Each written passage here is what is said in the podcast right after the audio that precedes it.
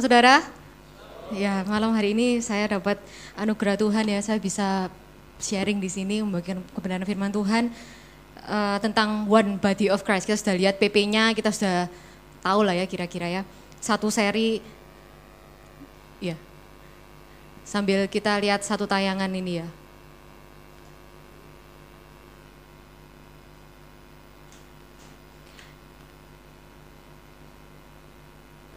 Tired of having to wake up, get dressed, and drive across town just to attend your favorite service? Introducing Virtual Reality Church. Start by choosing a church building that meets your needs. Tired of the stress of having to choose a Sunday morning outfit? Never make a fashion mistake again because Virtual Reality Church will style you based on your denomination. Not a people person? Select the introvert experience to completely eliminate the welcome team, meet and greet time, connect cards, and that awkward hold hands with the person next to you thing we still do.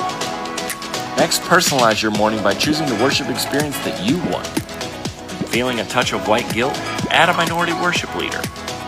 Custom options even let you tailor the skinniness of your worship leader's jeans. Finally, no more having to endure songs that you don't like. With Virtual Reality Church, you're in charge. For the sermon, choose the amount of conviction you like and we'll select a pastor for you.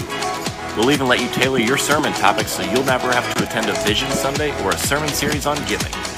And never worry again about dozing off during the sermon. With Virtual Reality Church, you can sleep as long as you want. Kids being bad in nursery? Who cares? Worried about missing a football game? Enter your favorite team and we'll provide notifications when the game is starting. Never miss a kickoff again. Want to go forward for prayer? Well, if you selected a Pentecostal service, always stand in front of a mattress. Even connect your social media accounts and we'll post for you. Get credit for being super spiritual all from the comfort of your couch. Finally, an option for people asking the question, how can I make Sunday morning even more about me? Virtual Reality Church, the future of church attendance. Ya. So, how do you think? Bagaimana pendapat saudara? Menarik? Kita perlu impor barang ini ke sini? Iya, saya uh, mungkin saudara apa sih itu? Ya, kita itu kan semua tentang virtual real, virtual reality kan semua sekarang serba pakai ini ya. Jadi kalau saudara nanti future the future of church attendance katanya gitu. Jadi nggak perlu kita datang ke gereja, gereja yang datang ke kita. Kita nggak perlu nyocokin sama gereja, gereja yang nyocokin sama kita. Kita pilih sermonnya seperti apa, puji-pujiannya seperti apa, worship leadernya seperti apa, lagunya seperti apa. Jangan lupa lokasinya juga kalau mau rebah nanti di kasur ya biar tidak jatuh sakit ya kayak gitu-gitu. Itu ya saudara tahu lah ya itu sarkas lah ya. Situ sarkas gak, nggak ada. Tapi itu menurut saudara gimana? Ya kita uh, bulan kemarin bulan Juli kita banyak membahas tentang kita kan tema besarnya experiencing God in church and ministry gitu ya dalam gereja dalam pelayanan dan bulan kemarin kita banyak membahas, kita banyak belajar tentang luar biasa ya tema-temanya menguatkan banget. Yang pertama kita belajar kalau uh, gereja, jadi kayak gereja ya dalam gereja. Jadi kita bicara soal gereja gitu. Yang pertama kita belajar gereja itu bukan cuma sekedar religi tapi relation 100 Randy. Ya, relation gitu ya. Itu dasar gitu ya, relation. Kemudian minggu kedua dari Australia jauh-jauh memberitakan firman gereja ini my church is my home gitu ya. Kemudian dilanjutkan Peter mensharingkan betapa kuasa puji-pujian saat kita datang beribadah, ada kuasa dalam puji-pujian yang kita naikkan dan kemudian minggu kemarin kita ada talk show banyak kesaksian dari banyak kesaksian dari orang-orang tentang dari narasumber. Ya ada Pak Yensin, ada Pak Hari, ada Cimeri bahwa ada kuasa dalam firman Tuhan gitu. Nah sekarang kita akan melihat gereja ini gereja lagi ya. Gereja itu bu iya gereja kita sudah lihat dari sisi ibadah gitu ya gereja relationship. Dan sekarang kita lihat gereja sebagai kita semua di sini adalah tubuh Kristus. Amin saudara bagian dari tubuh Kristus. Sebenarnya apa yang saya sharingkan ini sebenarnya saudara kita semua sudah ngerti lah ya basicnya. Yang penting kita mau sama-sama ini saya refresh kemudian kita sama-sama kerjakan gitu saudara ya. Ada amin? Amin. Jadi jangan sampai seperti virtual reality church itu ya saudara ya. Jadi mau ke gereja itu kan tadi ada yang itu pilih tingkat engagementnya mau dikasih welcome card atau mau jabat tangan atau mau dipeluk jadi kayak kita datang ke gereja itu ketemu sama saudara seiman itu mau dijabat tangani atau cuma dikasih kartu tok selamat datang atau orangnya tadi cenderung nggak usah wes gitu ya. Jadi makanya dia nggak mau datang ke gereja istilahnya gitu, nggak mau datang. Kan yang penting hubungan saya sama Tuhan kayak gitu ya, istilahnya kayak gitu. Tapi itu nggak cukup gitu, karena pengertian gereja itu juga adalah kita gitu ya, tubuh Kristus. Ini yang kita akan lihat. Oke, next slide. Next slide ini yang tadi saya masukkan klip tadi. Nah, oke. Jadi ya saya Ya ini saudara buktinya kalau kita tuh saling menumbuhkan dalam tubuh Kristus ya. Saya ini banyak belajar dari Pak Peter ini ya. Dia suka baca itu, suka gali-gali kata-kata aslinya apa kayak gitu ya. Iya, saya juga wah iya ya, bagus ya, bisa bisa belajar banyak gitu ya. Ya ini saya juga gali-gali gereja itu coba uh, ada asisten iya Pak Singgi. Tolong dibacakan Matius 16 ayat 18.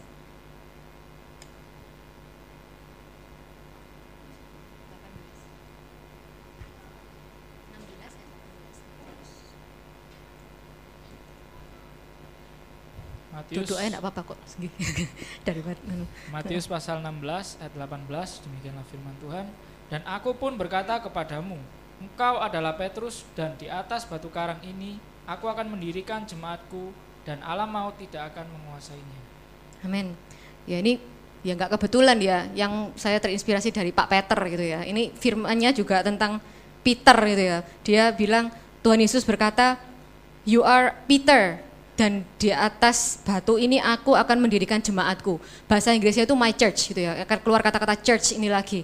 Dan akar katanya adalah eklesia. Mungkin saudara sudah tahu juga eklesia itu artinya apa? Eklesia itu dari akar kata itu ada ada derivatif apa ya? Dari asalnya lagi itu artinya itu apa? calling out. Calling out itu dipanggil keluar. Jadi kita itu gereja Tuhan, jemaatnya Tuhan itu dipanggil keluar dari dunia Kemudian ada istilah lagi di situ itu congregation. Terus yang paling bawah assembly, assembly apa assembly ya? Church, assembly. Jadi ada suatu perkumpulan. Jadi ada satu kumpulan ya, assembly itu kayak rakitan gitu ya. Jadi kayak banyak kemudian dirakit kayak gitulah. Nah, church jadi jemaat. Jadi gereja itu bukan hanya bicara soal hubungan kita sama Tuhan aja, ibadah kita sama Tuhan aja, tapi bicara tentang jemaat, ada kumpulan. Kemudian next slide, koinonia. Koinonia ini keluar kata-katanya banyak ya sebenarnya, cuman saya yang ada di kisah Rasul 2 ayat 42, bisa dibacakan kisah Rasul 2 ayat 42. Kisah Rasul 2 ayat 42, demikianlah firman Tuhan. Mereka bertekun dalam pengajaran rasul-rasul dan dalam persekutuan, dan mereka selalu berkumpul untuk memecahkan roti dan berdoa. Nah, dalam persekutuan ya, keluar kata-kata persekutuan. Ini gereja mula-mula saat jemaat itu pertama kali terbentuk lah istilahnya. Kumpulan orang-orang pengikut Kristus ini bersama-sama itu kan koinonia. Jadi perkumpulan, ada persekutuan gitu. Jadi seperti gereja mula-mula ini cuman dasar aja, cuman refresh. Kita tuh di, tidak dipanggil untuk menjadi pejuang sendirian atau lone ranger. Tahu ya saudara lone ranger ya. Jadi kita itu ber, ya diselamatkan oleh Tuhan kita di dunia ini kita menjalani hidup ini lone ranger lah sendirian. Enggak saudara, Tuhan itu panggil kita menjadi satu gereja gitu ya. Jadi satu tubuh, ada satu persekutuan menjadi bagian dari satu tubuh. Dan dari awal pun Tuhan menciptakan Adam dan Hawa itu Adam dicipt eh sorry Adam dulu Tuhan itu kan bilang tidak baik jika manusia sendirian. Jadi Tuhan menciptakan Hawa. Jadi dari awalnya pun bahkan dari pribadinya Tuhan itu Allah kita itu Tritunggal, betul? Kalau bicara soal Trinitas, wah jauh ya nanti yang bisa belajar sama yang SAE ini. Tapi yang pasti ada Allah Bapa, Allah Putra, Allah Roh Kudus yang dipersatukan dengan kasih. Jadi bahkan Allah pun itu apa ya? ada hubungan gitu ya, ada satu persekutuan gitu. Seperti juga jemaat, jadi bukan sendirian. Jadi kalau saudara di sini ada yang merasa dirinya sendirian, ya kita toleh kanan kiri. Mungkin ada yang belum kenal saudara karena temanya ini body of Christ gitu ya. Kita lihat dong kanan kiri kita ini apa ada saudara yang belum kenal atau ada yang mungkin ya sambil kita kenalan juga nanti ya saudara kita ada satu satu icebreaker nanti. Nah, jadi ada satu hubungan. Next. ada satu persekutuan.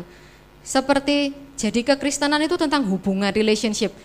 Kalau kita sudah belajar relationship dengan Tuhan, jadi lambang salib ini sudah sebenarnya kalau menurut saya itu merangkum gitu ya, merangkum semua gitu. Jadi love God, love others. Love itu maksudnya ada ada hubungan dengan Tuhan dan ada hubungan dengan sesama, dengan orang-orang, dengan love people ya, orang orang-orang di sekitar kita. Jadi ada salib ini ya. Jadi ini kayak bikin kita gampang lah. Jadi ada relationship, bukan hanya religi gitu ya. Ini adalah gereja Tuhan gitu. Bukan cuman sekedar satu arah ke atas atau cuman searah ke samping aja, horizontal aja. Tapi ini harus harus dua-duanya gitu ya. Karena kita kita sudah baca juga di Matius 22 itu kan Matius 22 36 itu apa hukum yang terutama? Kasihilah Tuhan dan kasihilah sesama dan itu equal nggak ada oh kasihilah Tuhan itu lebih nggak tapi ini hukum yang sama. Yang kalau bahasa Inggrisnya and the second is like it. Jadi sama equal ya seharusnya ya hukumnya. Mengasihi Tuhan dan mengasihi sesama. Kedua hubungan ini harus ada dalam kehidupan kita sebagai gereja Tuhan seperti itu. Nah kemudian kalau ngomong mengasihi kelihatannya kok jauh ya. Mengasihi gimana kita mengasihi? Kalau pertamanya kita tidak kenal, kita harus ada hubungan dulu seperti itu. Nah, next slide. 1 Korintus 12 ayat 12 bisa dibacakan Singgi. 1 Korintus pasal 12 ayat yang ke-12 demikianlah firman Tuhan karena sama seperti tubuh itu satu dan anggota-anggotanya banyak dan segala anggota itu sekalipun banyak merupakan satu tubuh demikian pula Kristus. Amin. Jadi tubuh itu terdiri dari anggota-anggota. Kalau kita kenapa kok saya juga awalnya tertarik, kenapa kok Tuhan Paulus ya, Paulus banyak tulis ini kan diilhamkan oleh Tuhan. Paulus itu nulis banyak sekali di kitab Roma, Korintus, apalagi itu. Apa? oh ya Filipi Ibrani yang banyak dia bahas banyak banyak sekali membahas tentang tubuh Kristus ini di Kolose di Efesus itu banyak sekali dia membahas tentang tubuh tubuh tubuh tubuh jadi dia memang mendapat kayak dapat rema dari Tuhan bahwa kita jemaat itu adalah tubuhnya Kristus gitu ya. Jadi tubuh. Kenapa kok tubuh? Saya sih ya saya saya nggak nggak nggak meneliti gimana ya. Kenapa kok Tuhan menggambarkan kita sebagai tubuh? Tapi bagi saya saya nangkep saya yang saya tangkap ya, saya belajari tubuh itu sesuatu yang organik gitu ya, sesuatu yang hidup gitu. Jadi bukan barang mati. Jadi bukan suatu perkumpulan-kumpulan yang mati tapi sesuatu yang hidup. Tubuh itu seharusnya hidup kecuali kalau mayat ya jenazah itu lain lagi. Tapi jadi Tuhan itu ada ada suatu karya, ada suatu kehidupan gitu ya yang harus jemaat kita jemaat Tuhan itu kita kerjakan sebagai tubuh Kristus. Nah, yang per, nah jadi kita belajar ada kita mau menjalin hubungan lah istilahnya. Malam ini temanya sederhana banget. Kita cuman mau get connected, wes gitu aja. Jadi uh, bikin hubungan itu aja. Uh, selanjutnya kita akan lihat slide yang ketujuh ini. Yang pertama pasti hubungan tubuh dengan kepala. Yang ini sudah banyak dibahas ya minggu-minggu kemarin ya. Kita berhubungan dengan Tuhan melalui ibadah kita, yaitu melalui kita saat teduh, melalui kita beribadah di gereja, kita punya hubungan, kita jalin hubungan dengan Tuhan sebagai kepala. Dalam Efesus 1 ayat 23 ini jelas ya, dia adalah kepala dari segala dari dari gerejanya, dari tubuhnya ini di mana kepenuhan Allah itu ada di dalam kita gitu. Jadi dia tuh kepala kita, wis pasti jelas itu tidak dipertanyakan lagi. Nah, dan kita harus punya hubungan dengan kepala ini yang mutlak. Karena kalau kita nggak punya hubungan dengan kepala, otomatis tubuh ini kayak beheaded apa itu terpenggal. Saudara kalau pernah lihat film horor ya nggak saya nggak suka lihat Sleepy Hollow itu saya kalau lihat iklannya itu kan kayak orang yang nggak punya kepala gitu kan. Ya itu nggak bisa hidup gitu ya sebenarnya. Tubuh kalau tanpa kepala nggak bisa hidup no life at all gitu ya. Otomati wis. Jadi kita yang pasti kita harus punya hubungan dengan kepala kita. Dan selanjutnya uh, yang akan kita banyak pelajari saat ini kita banyak sharingkan saat ini adalah tentang hubungan kita dengan sesama anggota tubuh Kristus. Next slide. Ya, ini adalah gambaran dari perjamuan kudus ya. Saudara di sini sudah di, mengikuti perjamuan kudus. Kemarin ada usul dari Peter ya, Ter ya, yang kita gimana kalau kita ngadain perjamuan kudus ya. Nanti kita akan tanya ke Bapak Gembala. Ya, perjamuan kudus Saudara siapa yang sudah pernah ikut perjamuan kudus? Semua perjamuan kudus ini adalah lambang dari ini di sebentar. 1 Korintus 10 ayat 16 ya. Boleh dibaca Singgi? Karena enggak saya tulis juga di sini. 1 Korintus 10 ayat yang ke-16 demikianlah firman Tuhan Bukankah cawan pengucapan syukur yang atasnya kita ucapan syukur adalah persekutuan dengan darah Kristus? Bukankah roti yang kita pecah-pecahkan adalah persekutuan dengan tubuh Kristus? Kita dengar kalimat ini setiap minggu pagi pertama, ya betul ya, minggu sore kedua, rabu sore ketiga, setiap bulan kita menerima perjamuan kudus. Apakah saudara sudah menjadi apa? Bersekut apa? Bukankah? Tanya lagi sih. Ya dengan nadanya Om ya boleh. Bukankah cawan pengucapan syukur yang atasnya kita ucapkan syukur adalah persekutuan dengan darah Kristus? Nah, apakah kita sudah benar-benar bersekutu dengan darah Kristus? Haleluya gitu ya biasanya ya. Amin gitu. Amin. Kemudian kita juga bersekutu di dalam tubuh Kristus. Jadi seharusnya ini kegiatan ya hal yang kita lakukan secara simbolis ini ini sebenarnya nggak hanya hanya nggak hanya simbolis tapi benar-benar ini firman Tuhan gitu ya. Kita itu bagian dari tubuh dan darah Kristus. Saudara Peter minum perjamuan, Deborah minum perjamuan, uh, Levindo minum, berarti semua ini se, ya saya mau meliteralkan ya. Berarti darah Kristus sudah mengalir dalam darahmu. Amin. Berarti kalian semua saudara sedarah gitu. Blood, oh, blood brothers apa? Saudara sedara. Amin. Jadi saudara kita ini sedarah dalam darah Kristus ya. Ya kalau boleh diliteralkan seperti itu. Kita tuh bagian sama-sama bagian dari satu tubuh yang sama yang dipecah-pecahkan itu ya. Jadilah Alvin, jadilah kita semua masing-masing di sini kayak gitu. Jadi perjamuan kudus ini kita ingat ini kita ini sudah dipersatukan gitu ya, dipersatukan oleh dalam komunian gitu ya dengan Tuhan dan dengan satu sama lain gitu. Sedarah ini. Bilang sama teman-temannya ini, kita ini saudara sedarah lo ya gitu. Katanya darah itu lebih kental dari air katanya. Ya jadi hubungan itu tidak tidak terputuskan seharusnya.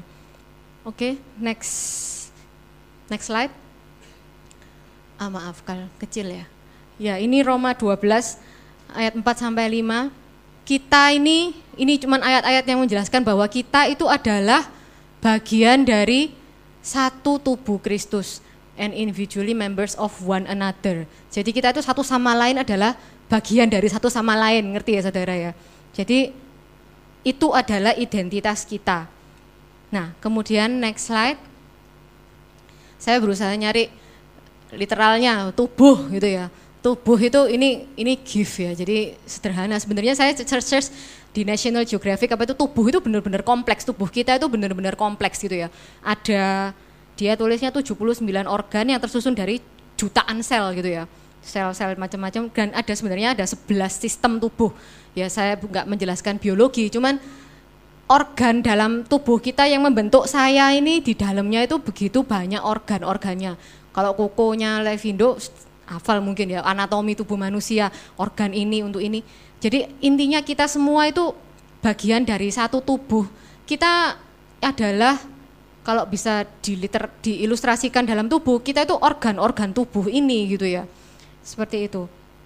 Dan setiap sangat setiap organ itu sangat penting. Tuhan nggak ada ciptakan satu organ tubuh yang tidak ada gunanya, kayak gitulah istilahnya. Mem memang mungkin kita sebagai manusia kita pikir oh itu kan ada usus buntu, katanya nggak pakai makanya dipotong katanya gitu ya. Saya sih nggak paham juga tapi karena kita belajar firman Tuhan kita percaya Tuhan tidak menciptakan sesuatu yang tidak berguna, amin. Semua ya mungkin akal kita pengetahuan kita belum sampai ke sana, memang penelitian masih jalan terus ya toh. Ya tapi semua organ, setiap kita bagian dari tubuh Kristus ini tidak ada yang tidak berperan. Tidak ada yang tidak signifikan di hadapan Tuhan. Setiap kita di tempat ini ya, saya bicara di lingkup tempat ini, semua satu persatu punya peran masing-masing dalam tubuh Kristus di mana Tuhan sudah persatukan kita. Kayak gitu. So, setiap kita punya peran masing-masing dan peran kita mungkin tidak sama satu sama lain. Ada Pak Pendeta Randy di sini yang yang yang bisa menyampaikan firman Tuhan dengan begitu begitu tegas tapi juga begitu kok guyu atau istrinya tegas tapi begitu mengena gitu ya macam-macam ada kodetrit dengan gitarnya yang bisa membawa apa hadirat Tuhan dalam puji-pujian dan sebagainya. Itu kita punya peran masing-masing. Bahkan mungkin saudara yang merasa loh aku ini selama ini nggak kelihatannya nggak nggak punya peran deh kelihatannya. Maksudnya ya datang ke gereja juga ya kayak actually ya saya nggak pelayanan atau apa. Saudara pasti punya peran dalam tubuh Kristus. Mungkin saudara dan saya maupun kita di sini belum belum benar-benar tahu ya belum belum reveal peran saudara apa mungkin atau memang mungkin saudara kita masing-masing masih diproses untuk sampai ke dalam situ gitu dalam posisi itu tapi yang pasti setiap kita punya peran yang sangat signifikan dan setiap kita tidak uh, punya tugas yang harus kita kerjakan lah istilahnya seperti itu.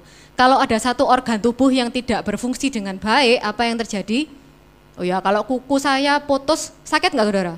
Kuku kelingking lepas, sakit ya amit-amit. Ya kalau rambut dipotong kita nggak kerasa gitu ya, tapi bahkan anggota tubuh yang kelihatannya apa ya kecil mungkin kita nggak anggap penting gitu. Tapi kalau kalau anggota tubuh itu tidak melakukan fungsinya apakah keseluruhan tubuh ini berfungsi 100% dengan maksimal? Dengan efektif? Enggak gitu ya.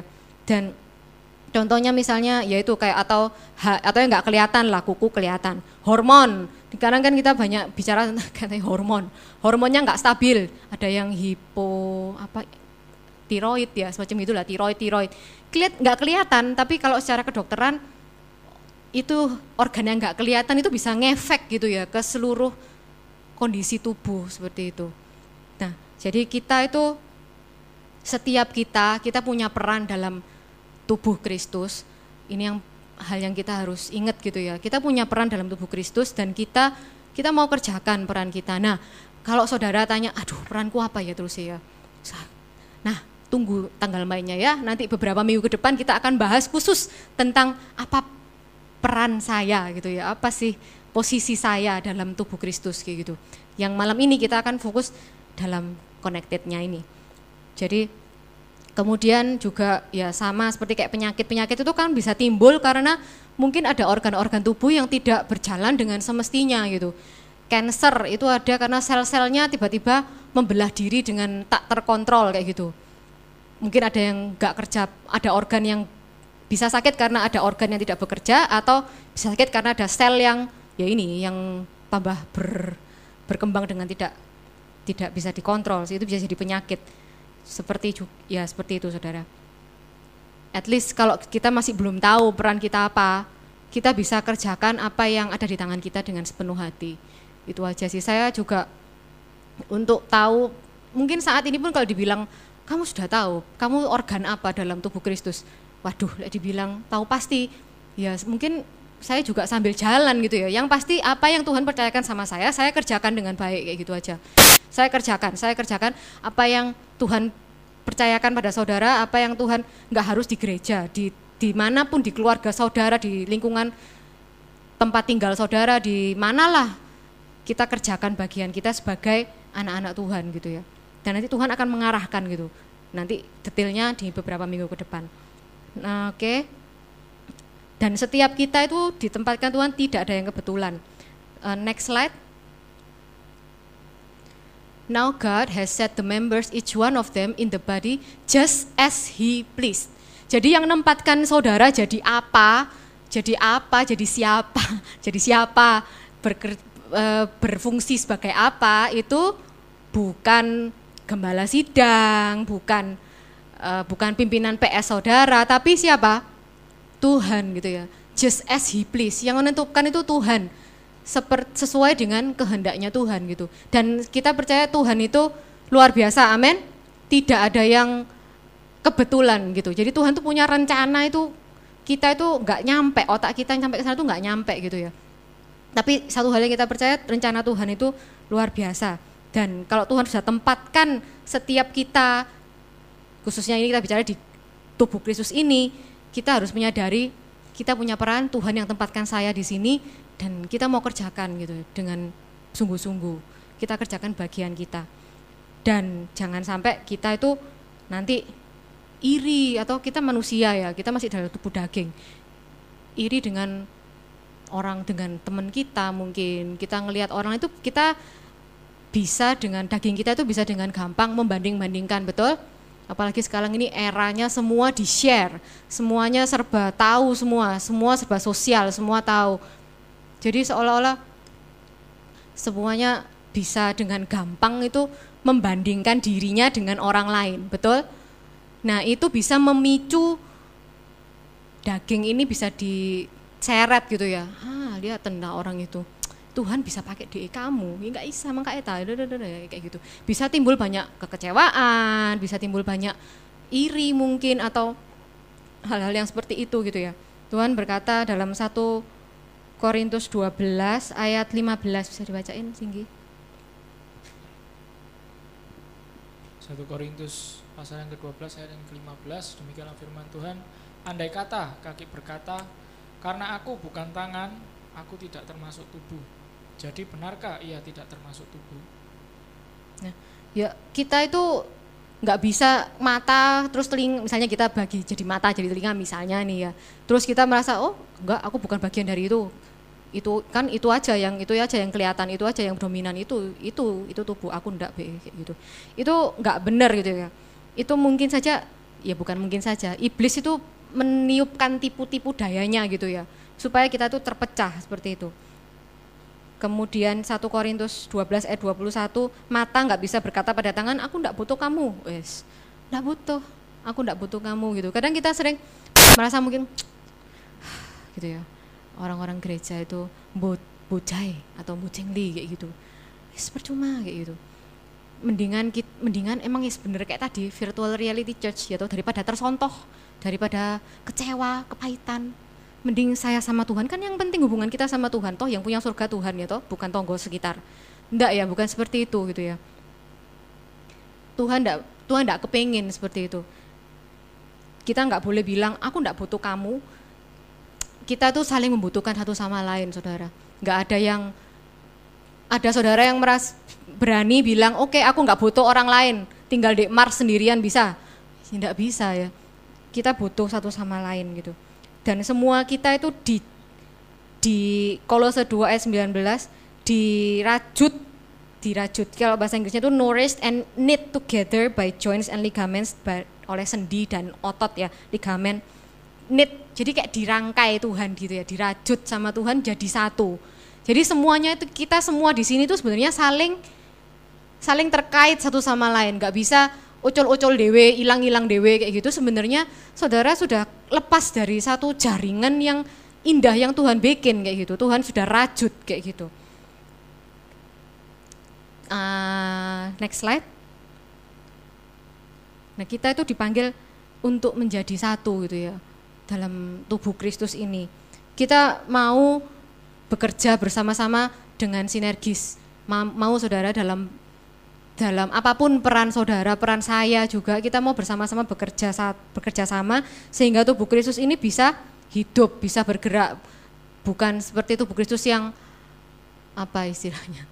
lumpuh gitu ya atau cacat gitu ya. Karena saat ada beberapa bagian yang tidak mau bergerak kemudian jadi tubuh itu jadi cacat gitu loh atau jadi lumpuh. Bahkan kalau gambarnya Om Saudara kan masih ingat ya ada kepala lepas sendiri, eh sorry mata lepas, telinga lepas, itu mengerikan gitu ya. Itu bukan rencana Tuhan. Rencana Tuhan tuh kita itu di dirajut jadi satu tubuh yang hidup, yang bergerak dan dan dirajutnya itu dirajutnya bukan cuma tubuh tok loh, tubuh dan kepala. Jadi dan kalau saudara bayangin kita tuh dirajut jadi satu dengan kepala dengan Tuhan Yesus. Betapa luar biasanya gereja itu. Amin.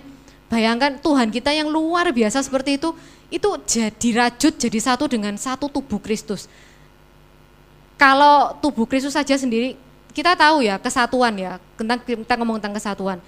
Kita tahu lah, bangsa Indonesia juga slogannya bineka tunggal ika. Semua orang tahu bahwa kalau orang bersatu itu kuat, orang bersatu itu bisa lebih gampang mencapai tujuan dan sebagainya. Ada extra power kayak gitu-gitu. Apalagi kita yang bersatu dengan sang kepala. Ya toh, saudara bisa bayangkan betapa luar biasanya sebenarnya tubuh Kristus ini yang yang bisa benar-benar bersatu, yang bisa bisa benar-benar connect sama kepala dan semua anggota tubuh ini bisa connect bersatu. Alangkah luar biasanya karya yang bisa dikerjakan oleh tubuh Kristus ini. Seperti itu. Nah, sekarang kita mungkin mau evaluasi juga gimana kondisi menurut saudara bagaimana kondisi tubuh Kristus kita saat ini?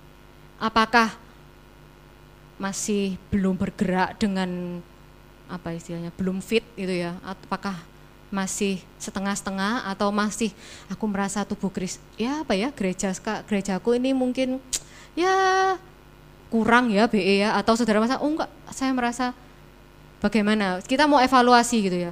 Nah kalau saudara mengevaluasi seperti itu oh tubuh Kristus misalnya kayaknya belum bergerak dengan maksimal gitu ya. Belum mau lari itu kok abot ya kayak gitu mau gerak mencapai tujuan itu kok berat ya? Mungkin mau mencapai kita mau menuai jiwa-jiwa bersama-sama kok kayaknya susah ya.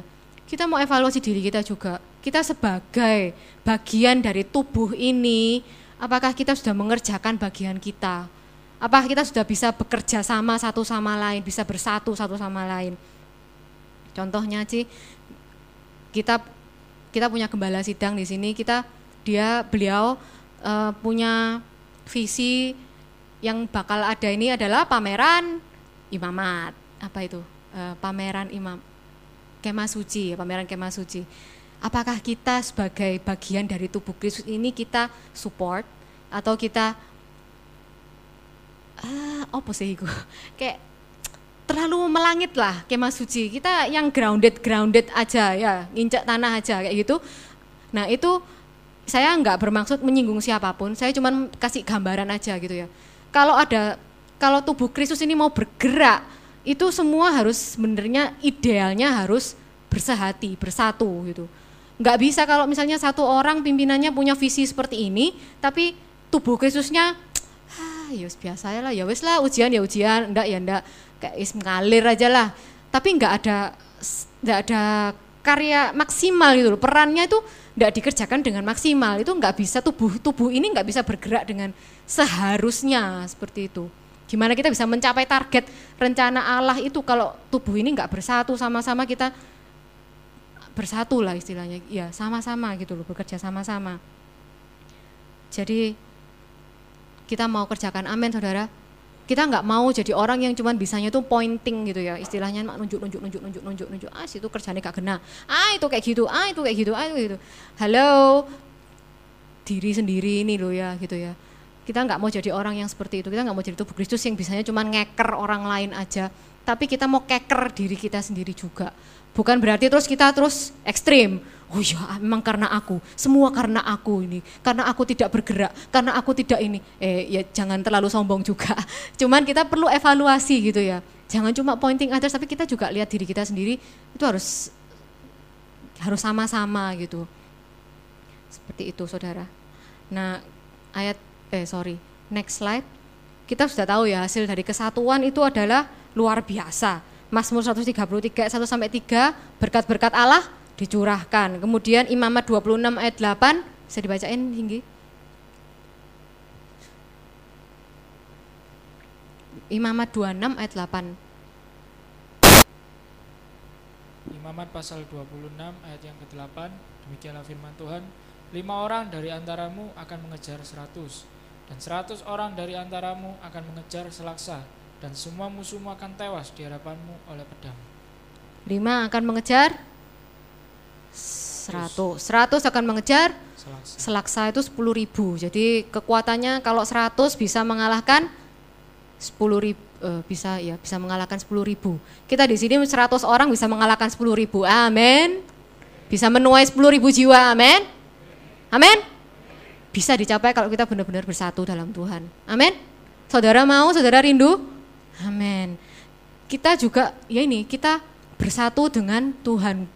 One in Christ, one with God. Ya jadi ini rencana Allah yang ultimate gitu ya istilahnya ya. Kita jadi sempurna menjadi satu dengan Tuhan kayak gitu. Satu sama lain seperti lagunya lagu favoritnya Om ya. Duduk bersama bersambung di surga ya. Duduk kita semua di sini kita akan duduk bersama di surga sebagai satu bersama dengan Tuhan. Amin.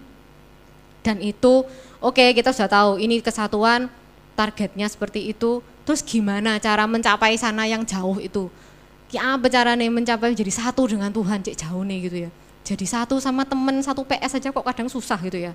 Kadang boncek no, kadang misalnya aduh telatan mungkin kadang itu di mungkin PPS juga ada yang makan ati mungkin kadang-kadang dan sebagainya namanya manusia kita semua sama-sama manusia yang masih punya daging masih punya kelemahan gitu ya jadi kita mau sama-sama rendah hati. Nanti minggu-minggu ke depan kita akan belajar lebih jauh lagi tentang kasih, tentang gimana kita dalam persekutuan itu bisa saling menumbuhkan dan sebagainya. Kita akan belajar lebih jauh minggu-minggu yang akan datang.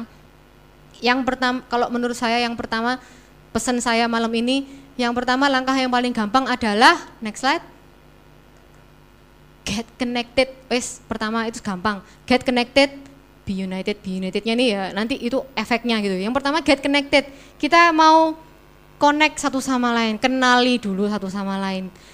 Saya juga pernah, saya pernah jadi uh, istilahnya jemaat baru gitu ya, kalau bisa dibilang ya di Singapura saya pernah ya Tuhan kasih kesempatan saya bela belajar di Singapura. Di sana saya kayak orang baru kayak masuk, oke okay, ini tuh ini gereja baru kayak gitu ya.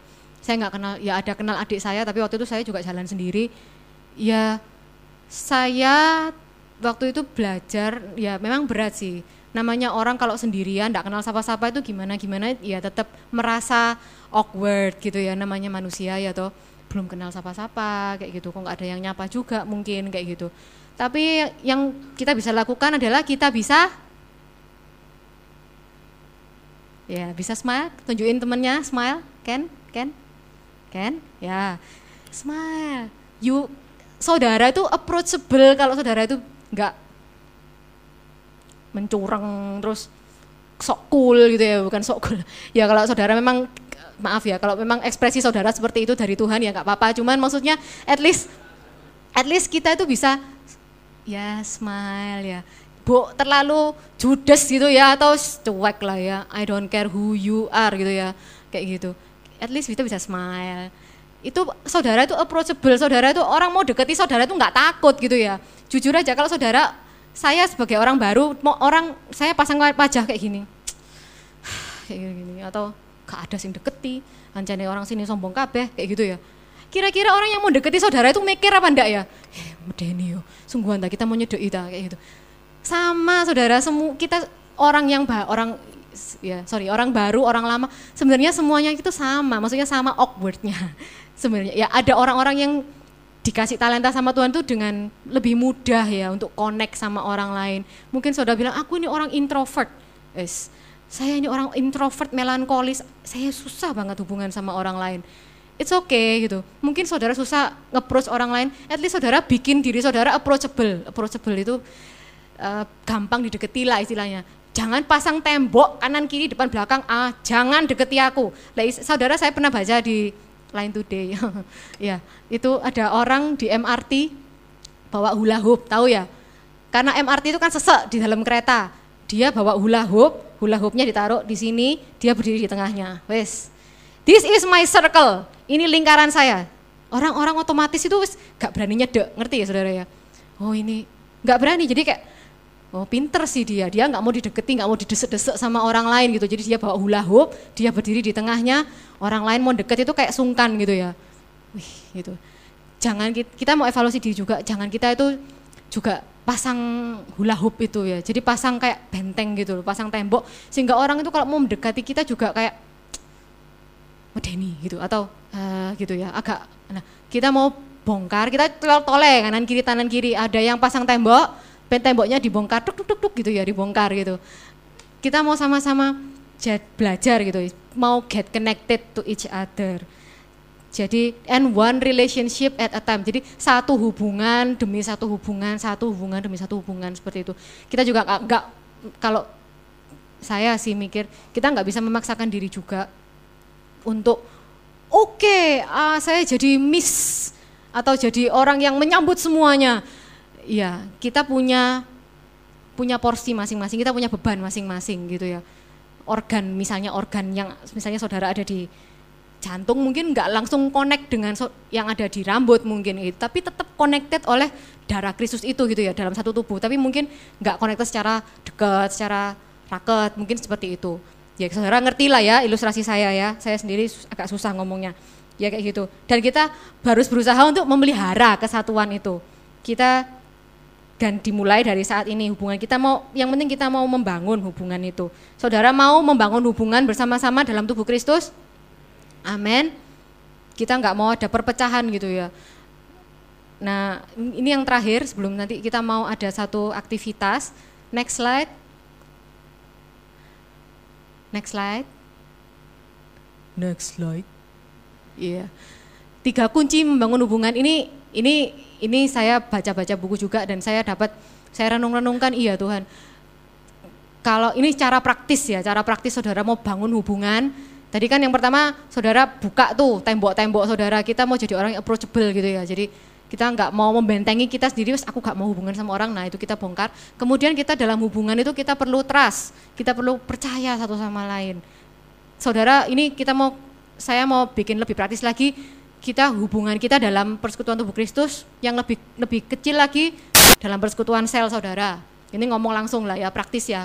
Dalam persekutuan sel kita masing-masing, kita mau bangun trust, kita mau bangun kepercayaan satu sama lain antara pemimpin PS dengan setiap domba-dombanya dengan setiap anggotanya itu ya bukan terus gembala dan domba-domba oh kamu dombaku ya ada trust dan satu sama lain pun kita bisa trust kalau nggak ada trust saudara susah gitu ya. Nggak hubungan itu nggak bisa dalam.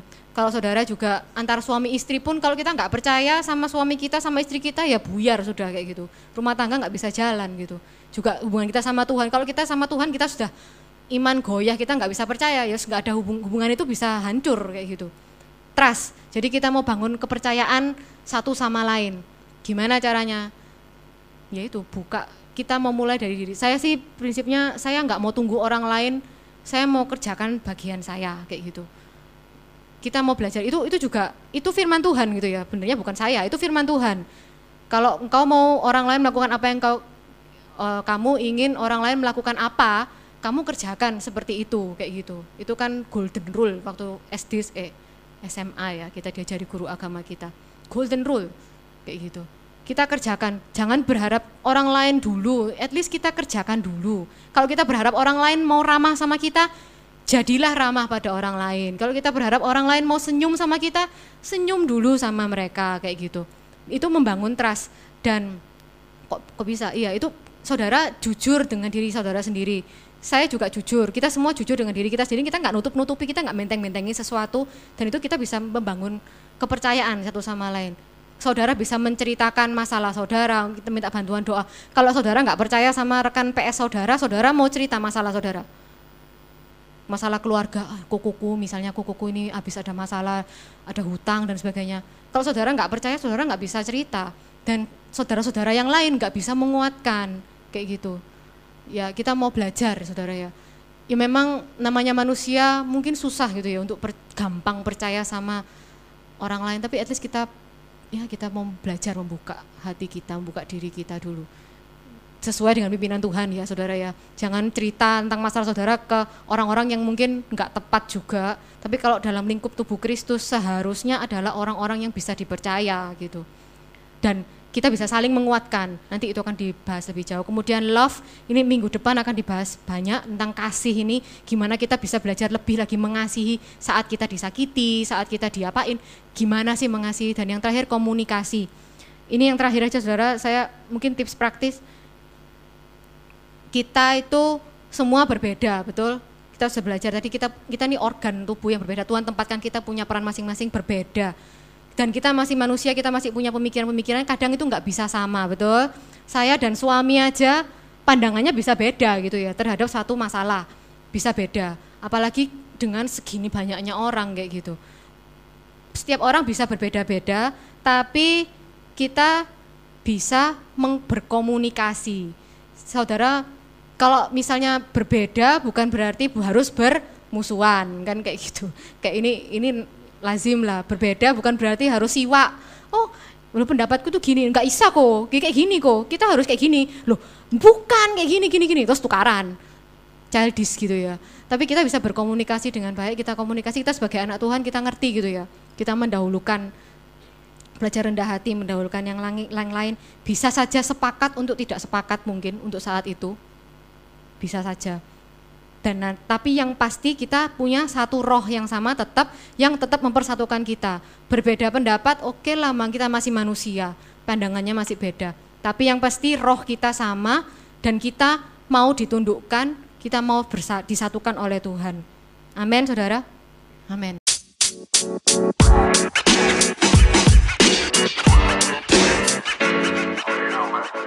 You know.